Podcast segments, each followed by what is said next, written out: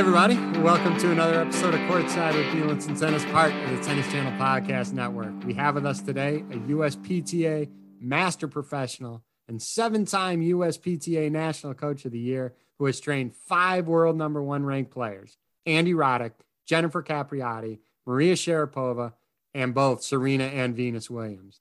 All tennis fans are excited to see the upcoming movie titled King Richard, which comes out on November 19th which tells the story of Venus and Serena. And it stars Will Smith as the role of their father, Richard Williams. Steve Flink and I are pleased to welcome to the pod Rick Macci. Rick, thank you for spending time tonight talking to us about your background in the movie. No, I'm glad to be here. I'm, I'm off the court. I'm all yours. So let's uh, fire away. well, we're all getting fired up to see the movie in November 19th, and we're going to get into that in a little bit. But um, just current status. How are things going on your front right now? No, everything's everything's amazing. Um, you know, I still this is crazy. I still teach over 50 hours a week. Um, you know, privates. I'm probably the busiest guy in the country. I teach seven days a week, all ages, all level. Uh, still turning out national champions. I I still have the passion. I get up every day at 3:30. Um, I actually, this is an amazing story. No, 3:30 for the last 25 years. It's that I I picked up a racket when I was 12 years old um, in Greenville, Ohio, a small town in southwestern Ohio, and I taught myself how to play. And by the time I was 18, I was like number one in the Ohio Valley, and I grew up in a park. So what's crazy is I lived a half mile from the park. Now here I am in Boca Raton, and I live a half mile from the park, and it's kind of the crown jewel of Palm Beach County. And the name of the tennis center is Rick Macci Tennis Center. It looks like Disneyland and Candyland. I mean, Kenin practices there, all kinds of pros. I mean, the place is uh, rocking and rolling. Every weekend we have a tournament, prize money tournament. Uh, it's amazing. So it's kind of come full circle. But at the end of the day, I'm still the same guy from a small town in the Midwest and love what I want, love what I do, and I still have the passion. So that's the most important thing. Yeah, we we we hear that passion coming from you. It's so awesome. You know, it, it, seemed like you started your academy pretty early in your teaching days. How many years did you teach before the academy started, and then what kind of gave you the impetus to start your own academy? Well, great question. You know, early on, like in my early twenties, I, you know, I, I knew I had something because I like to analyze things and I could connect with people and communicate. And I knew I wanted to get into teaching unless you were going to be really great, there's no money in, in tennis. So I got into teaching early on, and but I knew uh, this is what I wanted to do. I just love helping others more than help myself. And uh, as time went on, it was like, you know, maybe 1985, I journeyed down to Florida and I went to a place called Greenleaf Golf and Tennis Resort. It was like in the middle of the orange groves. They were building convention center. They had already had a good golf course. And Steve will probably remember this. They had a tournament called the United Airlines Sunbird Cup. I mean, Martina played, Tracy, Andrea Jaeger. So I went there, and it was a it was an opportunity um, to kind of build and create things for the corporate structure and kind of make the resort a vacation destination. So I was all into that. I took it to one of the top uh, resorts in the country, one of the top grassroots programs I put together for adults. So I just always like building and creating. But the teaching, there wasn't a lot going on uh, at that time in the early 80s, people visiting. So I would teach adults, but I was mainly running a lot of tournaments. And then in 85, um, this was in Haines City, Florida, uh, a doctor named Wrong Dad Ho brought his nine year old son to me named Tommy Ho. And he was nine years old. He had two other brothers. And it was kind of crazy because he had this crazy grip like he was playing ping pong. And but I said, wait a minute, that that kind of looks like a liability. Then after a while, I said that could be a weapon. You know, it was kind of so as time went on, I said, I think I can make this kid a player. So the fast forward, he became number one in Florida in the 12s. Uh, he won every national junior tournament, singles and doubles. He became the most dominant junior player better than Sampras, Agassi, Chang, won more gold balls than anybody. Youngest ever to win Kalamazoo at 18. He was a 15 year old. And so, because uh, back then people said, well, maybe this guy knows what's going on. So Stefano Capriati brought his daughter to me to kind of show her how to serve because she kind of served like Chrissy, just kind of get it in and da da da. And I changed her forehand or serve and serve by saying, This guy's smart. So more people start coming. I said, Let's start an academy. So that was like in 85. And uh, what's really crazy is in 88, Tommy won the nationals as a 12, as a 15 year old in the 18s, and Jennifer run the 18s as a 12 year old. And yeah, both those crazy. rec- no, that's crazy. I had the daily double. You know, I had the daily double, and that those two records still stand today. You and had the daily double in the 18s when they were both super young. That's just 12 crazy. and 15. And so from that, you know, I've just been doing the same thing. I just reload, restock. And here we are, what, 30, 40 years later. I still do the same thing. I actually teach even more uh, privates. And uh, I love it just as much now as I did then. But that's how it got started. But other than maybe IMG or even uh, Hopman, I'm probably the last of the Mohicans. The thing about me is I've kind of done it by myself. There's no big entity behind me and it's more personalized, but I drive the engine because I'm one on one and I teach uh, anybody, anytime, anywhere. Rick, it's interesting. You talked about getting up every morning at 3:30, which reminds me a lot of Nick Bollettieri. He's renowned for getting up at the crack of dawn and before, and same with Brad Gilbert. How much sleep do you get a night? How are you able to be so productive and and spending that many 50 hours, as you said, a week with with all these players and and Yeah. and do it on so little sleep? Do you get four or five hours a night? Well, to tell you the truth, this is kind of out of my comfort zone talking to you guys at seven o'clock. So my routine's kind of changed tonight. But no, I usually uh, I usually go to bed around eight nine o'clock, and I'm up at three thirty, and I'm I'm fine doing that. You know, you become a creature of habit. You just get uh, into into a structure. I get up in the morning, I run a half mile, and I'm actually I open up the park at at 66 years old. I'm a park ranger. I'm putting that on my resume. I I opened up uh, the park every morning and uh, you know then i'm on the court at six o'clock because we start early before school so um, like anything in life there's good habits and bad and um, when i get up i'm just i'm just ready to go and i think when uh, you can lead by example and be a role model for others and stuff like that and that comes across in your teaching uh, that's why i'm still going strong You've been blessed with good genes, man, to be healthy enough to, to keep doing it all these years as well. Um, yeah I want to touch on something. I know Steve's going to talk about this a little bit as well. Um, the people I listed in the intro, the Roddicks, the Capriati, Sharapova, the Williams sister, uh, the Williams sisters. Obviously, with Jennifer, it was something really obvious because she was so young and she went pro at 13. Like you said, she was winning the 18 nationals at 12. Um, yeah. Is there something that you see you know tommy ho who was an unbelievable junior like you said didn't quite make it as the names that i just mentioned was there Correct. something about the names that i mentioned that um, you saw that said you know whoa this is something that we we got a potential champion here No, it's a great question, you know, and I tell everybody you can't judge a book by its cover. And, you know, also in that list is Sophia Kenin. You know, I had Sophia from age five to 12. And that's really when you put Humpty Dumpty together, you know, and they have these things that last a lifetime. And, you know, I had Myskina at 17 years old.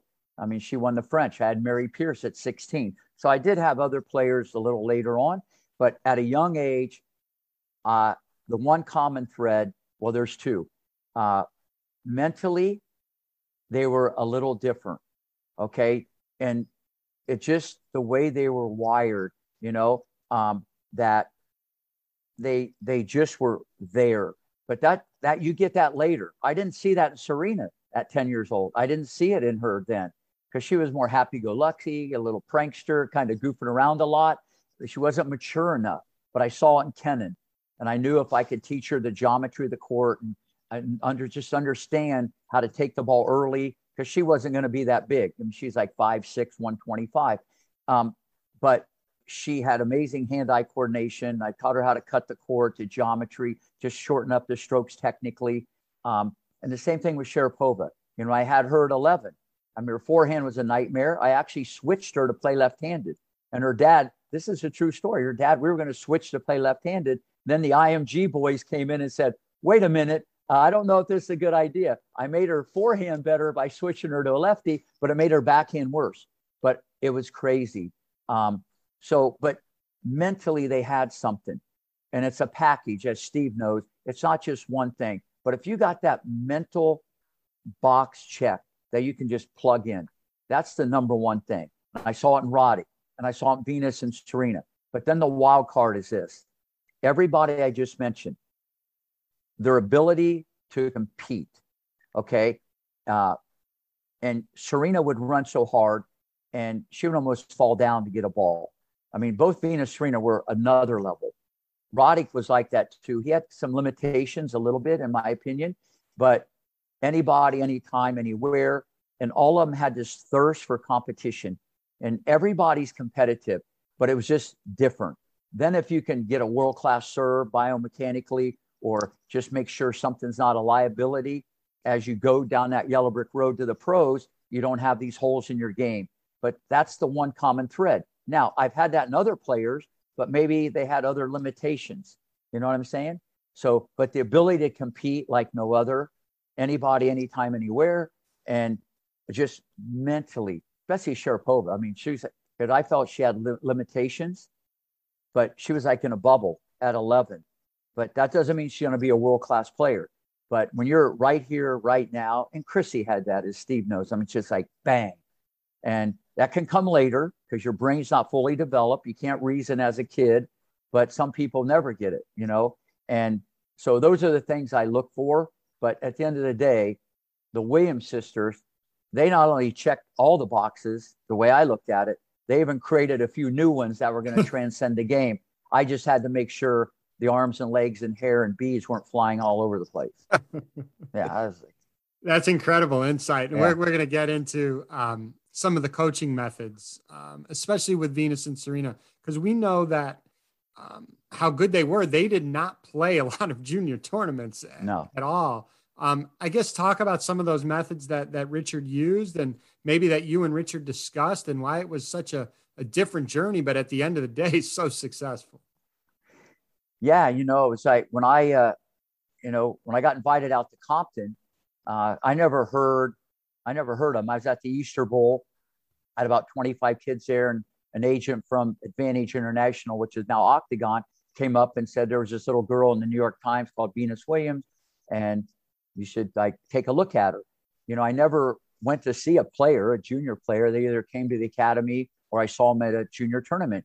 So one day I get a call from Richard Williams, and he said, uh, introduced himself, nice guy, he's cracking a lot of jokes. He said, We live in Compton. Uh, I didn't know nothing about Compton uh, other than what I saw in the news, you know, rioting and all kinds of crazy stuff. And he goes, We'd like you to come to visit. And I said, Well, I never really visit. He goes, Rick, Rick, if you come to visit, I promise you won't get shot. Okay. I, this guy was hilarious, you know, and I was just going, Okay, it's May. And, you know, Jennifer was gone by then. She, she was like on the pro tour, I think 14. And so I said, I'm going to jump on a plane. I'm going to LA and go to Compton. So I went there, hmm. and uh, that night they came to the hotel. Brandy, the Oracene, and Richard and Venus Serena. I can remember all this stuff like it's yesterday, especially since the movie now 30 years later. And came to the hotel, and Venus was on one leg, and Serena was on the other leg, and her arms were around Richard. And Richard grilled me like I was in a deposition. It was like, because I think, but I respected it because he wanted to know if he was going to let someone maybe into his circle, because they probably had not a lot of friends, but just acquaintances. And I actually respected it. So Venus Rita, we talked, we laughed about. It. They just kept staring at me, and so we met for two hours. So the next day, they go, "We're picking you up at seven o'clock, and we're going to practice at East Compton Hills Country Club."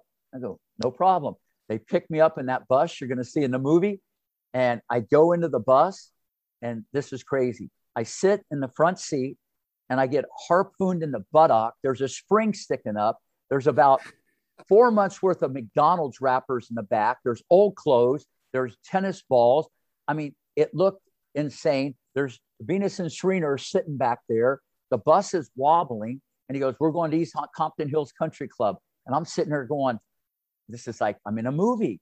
This was like remember, I'm at Greenleaf Golf and Tennis Resort as a director, a five star resort, filet mignon. And now I'm like, this is like, this is very different. So now we're going, And um, after about 10 minutes, I'm going, this is a strange place for a country club, you know, and he goes to this park and he pulls into this park and there's about seven in the morning. There's like 25 guys playing basketball. There's people passed out in the grass. There's people drinking. We get out of the bus. We have to go through the basketball court to the tennis court. There was two tennis courts. It looked like a bomb went off. The net is just you wouldn't play on it, okay? And the basketball court parted like the Red Sea. And they go, Hey, Richard. Hey, King Richard. Now, this was in 91. They called the guy, the guy King Richard. And I'm thinking, this is kind of, and they go, Hey, Jameka, because Serena's middle name is Serena Jamaica Williams. Then they go, Hey, VW. They, all these people just parted, went right through the, these guys. it's like all kinds of cast of characters. We go onto the tennis court. Okay. I had a brand new box of Wilson balls that I had shipped there. He goes, Rick, Rick, Rick, we don't use new balls. We, we want old ones. I want the girls bending and digging them out. I'm going, okay, sounds good to me. I got it, but it was a little different. We go onto the court. He has a basket next to the post. It had about seven chains wrapped around the basket. It was Rick, got to secure it. It'd be gone in the morning. Hmm. So it took him 20 minutes just to get the cart ready for the old balls. So I started hitting with Venus and Serena. So you got to remember my blueprint, okay, is probably the greatest junior ever in Jennifer. I mean, she, the ball was like on a string. She was prepared. You know, she had her knees bent in the parking lot and her racket back already from the late, great Jimmy Evert. Okay. So her fundamentals before she came to me, I had to change her forehand because she didn't have top spin. She kind of hit side spin like Crispy, Chrissy. She had no serve. So I'm thinking we start doing some drills. I'm going, what in God's name am I doing in Compton, California on a weekend? I saw Venus Serena. They were like maybe 50, 60, 70 in the nation. Not any better, not any worse. And this went on for an hour. Because remember, Capriati was poetry in motion, great techniques, low center of gravity, early preparation. But it's a great lesson for any coach or parent or even Rick Macci. You don't judge a book by its cover. The cover could look amazing and the book's crummy. The cover could look, you know, bad and the book could be uh, unreal. So now I said, let's play some competitive points because Serena, she wasn't at Venus's level yet because Venus was almost 5'10. And Richard goes, You ready for this? And I said, I'm, I'm always ready. I don't have to get ready. He goes, I like that. I like that. So we started playing competitive points, me and Serena against Venus. And right then and there, the whole landscape changed. I'm going, this is amazing. The footwork got cleaned up. The preparation was a little better. The burning desire to get to the ball was brutal. It's something I never saw. I never saw two little kids try so hard. Now, you could try hard and still work at Burger King. You know, that doesn't mean you're going to be great, but I never saw two female athletes try so hard like a Doberman pinscher was chasing them to get to a ball. And it was like, whoa. And then Venus had these long legs, mm. and it was almost like, God, she should be doing track and field. I was going to tell Richard, maybe it's the wrong sport. I just never saw people try so hard and move like that. Technically, it was a mess. There were, like I said, arms, legs. They had the beads then. They were coming flying off the court. It was improvised city, you know, tentacles flying everywhere. But everything got cleaned up. And right then and there, I went up to Richard and I said, Let me tell you something, because it was more about Venus. I said, You got the next female Michael Jordan on your hand. And he put his arm around me and he goes, No, brother, man, I got the next two. That's, that's the famous the line in the trailer of the movie. No, that went global. And then Venus walked, goes, Daddy, can I go to the bathroom? And they were always kissing and hugging, very close knit family. I was very impressed. Venus went out the door, and for the first five, maybe feet, she walked on her hands. And then she went into like backward cartwheels for five. And I just, right then and then, I went to Richard. I said, Listen, there's a lot of work to be done. Tennis has never seen this. These two girls can transcend the sport. And Steve knows this. Back in the 90s, if you were big and strong, uh, you weren't very nimble. Okay. Like I could go list a lot of players. So they were going to bring speed, quickness, okay, agility, okay, size, and they can move like the wind. But the wild card, so competitive Yeah. to go for that. So I'm sitting here going, they just need technical help, they need financial help, they need opportunity, hitting partners, and you know, the rest is history. But uh, David, oh, go ahead, quick Steve. about that. Rick, you know, I, I, it's fascinating the way you describe that their evolution and, and your, your uh, initiation with them. But what I'd love to know is, and it's hard for you to heap praise upon yourself, but obviously Richard was a genius of sorts and Oracene as well. But they needed technical guidance for their daughters. There's no doubt about it. anybody in the tennis community would say that. And you provided it. Can you talk about how you shaped what you did in terms of improving their stroke production? Because you've already alluded to the fact that that, that, that it was it was a very unconventional picture and the athleticism was there, but maybe the tennis part wasn't. Can you just talk in a little detail about how you went about that with Richard's approval? Because I think you played a, a critical role with them and it's not talked about enough. Yeah, you know, the- story the story can always sound better from Compton to center court. You know, I get that. But, you know, there was a reason when they made the decision, okay? They visited Greenleaf in July and they made the decision in September to come with me. And, you know, I went I went all in, you know, because Richard needed a job, you know, and uh, uh, so he got a salary at the academy. He got paid like fifty four thousand a year. They came from they came from uh, California. They got a ninety two thousand dollar motor home. This was the peripheral stuff, a condo at Greenleaf, you know, health insurance, food. So the peripheral had to be restructured because they moved the whole family to train with Rick Macci. Okay, then the tennis part um, is four hours a day with me. Okay. They had individual hitting partners. There was taekwondo, boxing, ballet, uh, you name it. I was all in because to me, there was no risk, even the financial part, you know, and I'm not an IMG or a billion dollar corporation, but it didn't matter what the number was. Uh, and probably the, the biggest thing was my time besides the hitting because the, the, the grooving that had to be done and the technical part. And this pretty much went on, Steve, for four years. Okay, they no matches, hibernating at Rick Macci's Academy, like the late great Bud Collins always used to say, they were just hibernating. Um, and but I was all in. It didn't matter how it affected my business because I was on a mission, and it didn't matter what they got to play against people that would like crush them like a grape if they did play matches. They always played boys, they played people better every day. And when you're with someone four or five hours a day, five days a week, four hours on Saturday, um, Venus and Serena were like my family. And Richard was my best friend. And, you know, he said many times it was me and him against the world. And so when I'm doing what I got to do, and it was it was difficult because technically when you're dealing with athletes and they can improvise and i think people don't realize there's not a wrong way or a right way sometimes there's a better way and so but i not only train the kids i train the father because richard had his own ideas about stuff and i would go in there and kind of clean it up and that's the art of coaching you know so and people said dealing with that for four years, I should be in the Hall of Fame just for dealing with that whole thing. Let me forget there's a seven time thing. So, uh, but no, you got to understand when you're not keeping score and you do it because you love it and you're just all in. Um, it's it's a different thing. I was on a mission and and I did an interview. It's actually on YouTube. Uh, it's an hour and a half about the whole thing we're kind of talking about. But what's interesting about this is when there was so much media involved in this, and I'm not talking US, I'm talking global.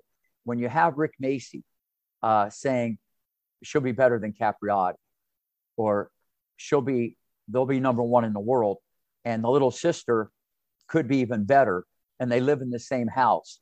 Just from a business point of view, that puts zeros uh, into the equation. But this is all going to come to a head eventually, because eventually you got to play you got to play. So for three and a half years, all we did was train. And we throw away that, we throw around that number, three and a half years. you take that times 365 days. That's that's a lot of time. Or you talk three or four years. That's a lot of time, you know. But people don't realize every day the personalities, dealing with the cast of character, the hitting partners, uh, just everybody involved in this, and to keep my hands around the whole thing during a very uh, uh, crucial time. Because the cards you're dealt with, Steve, at a young age, you're pretty much dealt with for life.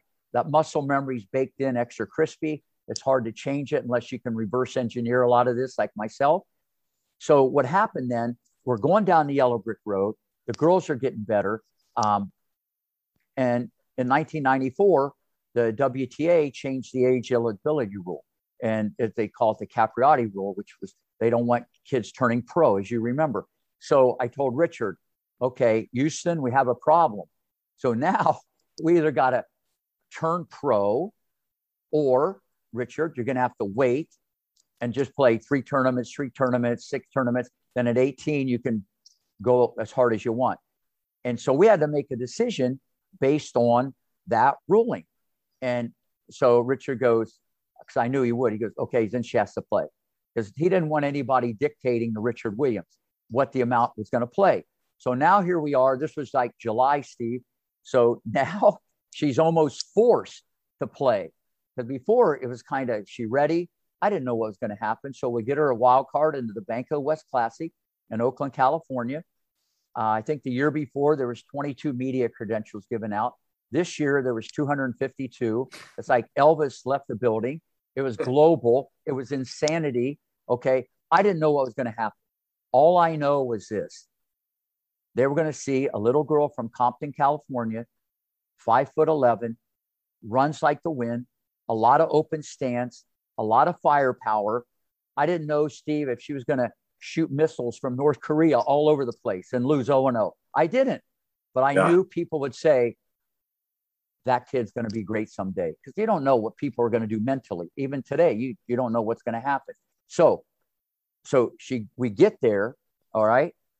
And uh, this is a great, this is a great story real quick. I had Gerard, who was the hitting partner, uh, played like Davis Cup for Congo. He was like four, uh, 400 in the world. Venus never beat him in three and a half years. Never. Think about it. You lose to someone every day. Venus would go, Rick, I'll give you $5 if you let me beat this guy. So the day of the tournament, I told Gerard, make it go into a tiebreaker, let her clip you at the wire. Because he'd always like, he could, he could turn it on and off and just roast her up. So they get into a tiebreaker and Venus wins the day of the tournament. She comes off the, court. She goes, Rick, Rick, I'm peaking at the right time. I'm peaking at the right time. And I'm just sitting there going, yeah, yeah. So I wanted that confidence up there. Yeah. And she went into the match that night against Shaun Stafford. And, you know, she won 6 4, 6 3, shocked the world. Think about it. No tournaments. Yeah, I want to, Rick, if you don't mind, I want to, I want to um, interrupt you just yeah. to go a step back there. You know, you've had so many great junior kids. This was odd to not have them play junior tournaments for what three and a half years or whatever. Like, what? Yeah did you agree with that um, method with with Richard? I don't know if that was something that you came up with on your own just because of all your experience with other kids, but that's so odd. I think a lot of listeners of this, a lot of tennis parents are interested in in that theory. Well, no, it wasn't. It wasn't my idea. It was Richard's, uh, and I think that's going to come out in the movie. Um, he, it was pretty much he he he didn't want them to play because he always said this is about pro. And he had his reasons. And he goes, Rick, if I go to junior tournaments, I'll probably end up in jail. That's what he said to me. He goes, This is crazy. I don't want to get involved in that. And so that was the reasoning. And, you know, I thought maybe they could have learned more. Okay. Uh, but the one good thing about both of them, they're just so brutally competitive. You know, some people need to compete to just feel the pressure, learn how to win and lose. So it didn't freak me out because they were just so competitive. But it was very unconventional. But that was his idea. I don't recommend for any parent to do that. And I yeah. think some people. I mean, just from just from a, a the outside looking in, competitiveness is one thing, but you have to play matches to learn how to win, to learn how to um, deal with pressure situations. And to not have that is, is, crazy. And yet they were so, so, so successful. But that could cut the other way too. Maybe you play so many tournaments, you try not to lose to try to win. And you you never develop. See, the one thing people I remember one day Venus playing and she was 12 years old and a lot of agents were there and USTA and everybody. And she's shooting balls everywhere. And when they all left and we are in the parking lot, they go, Rick, she's not as good as everybody says. They're looking at the wrong movie because they, they're used to seeing someone like Jennifer put every ball in and Venus is missing a lot. But you know what? You can see it loud and clear now. And Rick Macci knew this that the number one thing to me, and not only life, but sports, is to have courage. These kids had no fear. And I think that comes loud and clear as you look through their career, how clutch they were still pulling the trigger. And it's an intangible thing. Everybody gets nervous, everybody choked, everybody, but they made more errors, especially Venus, than, than anybody I had, but they were positive errors. So the tournament thing can actually hurt you a little bit if you overdo it, in my opinion, because you can kind of get caught up in the wrong thing. So it cuts both ways. Rick, at what stage in, in that four year stretch, Richard is famous, obviously, for, for proclaiming that Serena was going to be the better player. And yeah. obviously, that I always, and so two things about that. Did, how was that hurtful to Venus in any way to have her father take a stance like that? And secondly, did you believe the same thing? First off, great question. Uh, Venus never it never fazed her at all. Okay. And, and it's amazing. These kids are like two peas in a pod, even today. I just never seen like it because there's all kinds of reasons why that could implode. And it never, it never was like that at all. Venus was always the big sister. She's the little one. And Richard, probably when it was about 12 or 13, then he started saying it that Serena will be better. And he'd go, and there's nothing against Venus, but Serena would just be better because she's just more like a pit bull. She gets a hold of you, she's not going to let go. You know, it's more that he saw.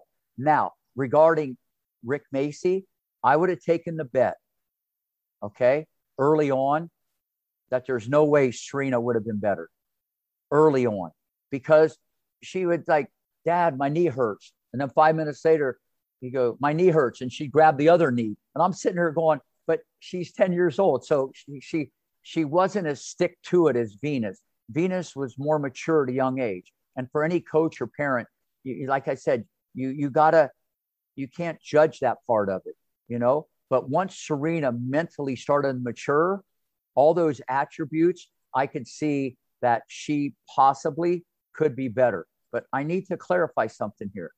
Mm. I I still today, and I told when they did the goat about Serena, I told uh, Zina and Chanda this. I really believe that Venus would have became would have become the best player of all time, and I think she'd have won she'd won more Grand Slams than even Serena has now if she would have continued on the path that was kind of laid out. When she played Sanchez as a 14 year old, she went to the net 33 times. When she beat Novotna at Wimbledon, she went 35 times. She played Steffi early on in her career, and she was in the 30s. Venus would take the second serve and come in. The other, the opponent, the minute you're off balance, Vina was at the net. Her vertical was so high, it was hard to lob her, and her wingspan. But what happened is she got on the tour. She thought she could, in my opinion, out athlete people by running around. She could. And, you know, even when you're nervous, you can win like that. So I don't think her attributes given from above were taken advantage of because she could have taken second serves, been at the net like Martina. She could have changed everything because um, she had something that Serena didn't. She had that jumping ability and wingspan, and she loved to attack. So early on in 1992, Angela Buxton, Buxton did a story on Venus. We practiced two hours a day on grass. People didn't know that. I worked with her two hours a day on grass. And I said, it was in 91. I said, this girl someday was going to win five Wimbledons. It's right here in my office. Hmm. Here we are 30 years, 30 years later, she won five Wimbledons. And I said this when she was 11. And we trained on grass to shorten the backswing, get lower. A good volley would be great. A bad volley would be good. So these are the things people don't understand. But I really believe Venus. Uh, maybe if there was no Serena, Venus might have 30 Grand Slams. But then again, they go hand in hand. Yeah. But great question. Let me ask you, that's a great answer too. A fascinating response. Don't you think though, from my standpoint as as a longtime observer, I always felt that technically at the net on the on the conventional volleys that Venus was better than Serena in that capacity. I mean, we could break down their games across the board, and you'd see Serena is it had a superior serve in my view, first and yeah. second. Don't you yeah. think that this was actually better at, at, at, the conventional punch volleys? Leave aside the swing volleys. She always seemed to be me to be more comfortable up there, and you seem to be backing up that point. Absolutely, you know, and more importantly, even if you don't volley, if you're in someone's face, uh, that, that you can win the volley without volleying, you know, and her wingspan, and you cannot lob the girl. I mean, her vertical going, like I said, the next female Michael Jordan. I mean, and but you don't, you never really got to see that. And she could have been at the net. It's easy to Monday morning quarterback, and I don't want to do that because she's one of the greatest ever's, and I love both the girls. But that was the only thing. It seemed like that changed a lot from the plan early on because I was, you know, out of the picture after 95. So listen, at the end of the day, uh, you're right. Uh, Venus was uh, amazing at the net. You never got to see it enough. But Serena did have one thing, even when she was little, and I told this to everybody. Uh, Serena had all the time in the world. It's an innate quality. Hingis had that too. Serena has a lot of time. Um, and even at the net, she had more time. Okay. And Serena was the best athlete I ever coached. I can say that very clearly. And so people don't realize how those little intangibles go into that package to make someone great. It's not like, oh, Sampras had a great serve. People forget how good the guy moved. You know what I mean? I mean, people only look at what they want. And so, but you're right about Venus. And I'm glad that you recognize that because if she would have played mixed doubles or more doubles, I mean, she would have broken every record. But in singles, I, I think uh, there was a lot there. That could Rick, have been, you know. I, with, with all your experience, I, I want to ask you this question. Um, you know, you look at someone like Sebastian Korda and you look at his parents. His parents, they have what? They got two daughters who are all world golfers, one of the best golfers in the world. You got Sebi Korda's got an unbelievable future. Um, you've worked with so many kids, you've worked with so many parents. Um, you know, we've talked with what you've done with Richard. You know, for people listening to this that may have a child, you know, looking at playing, you know, whatever level, high ranking junior, collegiate, pro, um, what is your best advice that you can give to parents to allow the children, to allow their kids to flourish?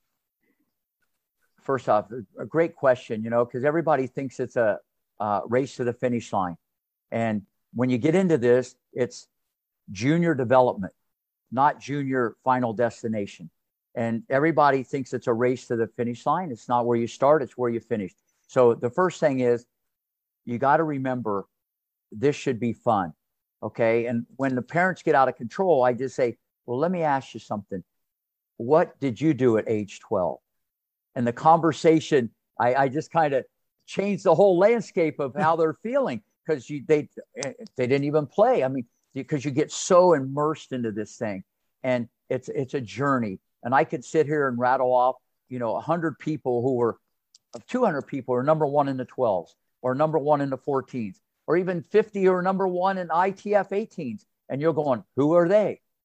Okay, I could, I, if someone said this, I could say that it's just a long term process. You want to have fun, but I just had a before you guys. I did something with someone from Indiana, uh, a Zoom video, and the advice I gave them: make them the best athlete you can. You know, do a lot of other sports. You know, play tag. You know, do agility, do taekwondo, soccer. Make them the best athlete because there's going to come a time when it's all about hitting balls and repetition. It was a five year old that they were asking me my advice on this. And I said, You got time. Don't worry about it. I could tell you stories that's about some of these uh, young kids. So that was it. You make them the best athlete because when you're off balance, out of position, are you going to be able to deliver and hit it in the corner, or do you got a lob like the rest of the world? And that those intangibles separate sometimes great from good because great is rare air. I mean, that's rare air. And these your ability to improvise, and Steve knows this well. I mean, this is people don't understand. You know, we just oh, it was a great shot. But why was it a great shot? Why can people do those things? And it's all that genetic background, it's all that DNA, and but it also can be enhanced. So, but people get so caught up in the wrong thing. Just hit more balls, more balls, and you need that. But in tennis, okay, especially at a young age, developing the athleticism would be the number one thing. But to back up to, to what you just said, this is this is a great story, and I got to tell this just real quick. When Venus and Serena were 11 and 12, we got invited to Hilton Head, South Carolina, to play an exhibition. So we went there. Richard would play an exhibition, but no junior tournaments. Okay, he'd go for the filet mignon, but no hamburger. So we go there, 5,000 people, Family Circle Cup. We're like the opening act. We're playing two people, both of you have heard of Billie Jean King and Rosie Casals. So we got Venus and Serena, 11 and 12 against Rosie and Billie Jean. So, and Venus, Serena are standing like closer to the service line to return serve than the baseline. And Rosie, they're looking at him like, should we tell them where to stand? No, they're taking the ball so early and they're hitting the ball right at Billie Jean 100 miles an hour. And it's like, it was crazy. They didn't know how to play doubles, but they knew how to fight like it was a, just a street fight. And the way Venus Serena just hit the ball and we're all over the place, it was crazy. So now they're playing two of the greatest doubles players ever. We get in the van to go back to the airport. So I'm sitting next to Serena and Richard and Brandy in their front seat, and Venus is in back. And all of a sudden I hear, Hey, Venus, how did you play today? And I hear, Very good. I played good today. Well, how was your volleys? And I'm going, What is this? There's Richard. There's Oracene. There's Serena. I turn around. Venus is talking to a doll and she's asking her how she played that day. So, the moral of the story, to answer your question, and Richard knew that I knew this, their kids first and tennis players second. No, that's that's great advice. Um, this is a fascinating discussion. I know it's late for you, and you got to get up in a couple hours. No, and listen, so early. No, no. Um, for for for you guys, that's why I'm doing it. It's, not, it's fine. I, I'm I'm good. Steve, I mean, is there anything else you want to, you want to hit at while we have Rick? This has been a very insightful conversation. I, I, I just would want a, a, little bit more. How much pride do you take, though? You, you've been great at describing the past and your contribution, but do you, do you uh, how how how how just assess what you did for them versus what you did for all these other great players that you've mentioned. Is that do you see the Williams sisters as sort of the central one of the central features of your coaching career? And are, are you most proud of the work you did with them, given the circumstances of Richard bringing you these two young, brilliant athletes that you had to shape? You had a lot of work to do in, in terms of a making lot. A tennis player. So, do, do, you, do you single that out among your experiences? Well, you know, people ask me all the time, like, who's the favorite, my favorite student of all time? And I tell them that's easy. It's whoever on the other side of the net, that hour, okay, that second, okay, that minute. So, and that's really how I feel, you know, and that comes across in the teaching. But to answer your question, the Williams situation was very different because there was literally millions, not just in sweat equity, but hard dollars from 1991 to 95 put into the project.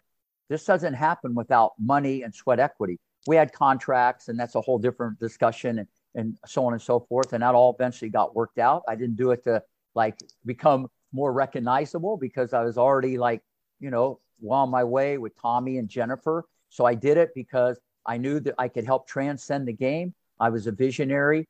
Um, so yeah, obviously, because they became two iconic people, and we knew we could transcend everything.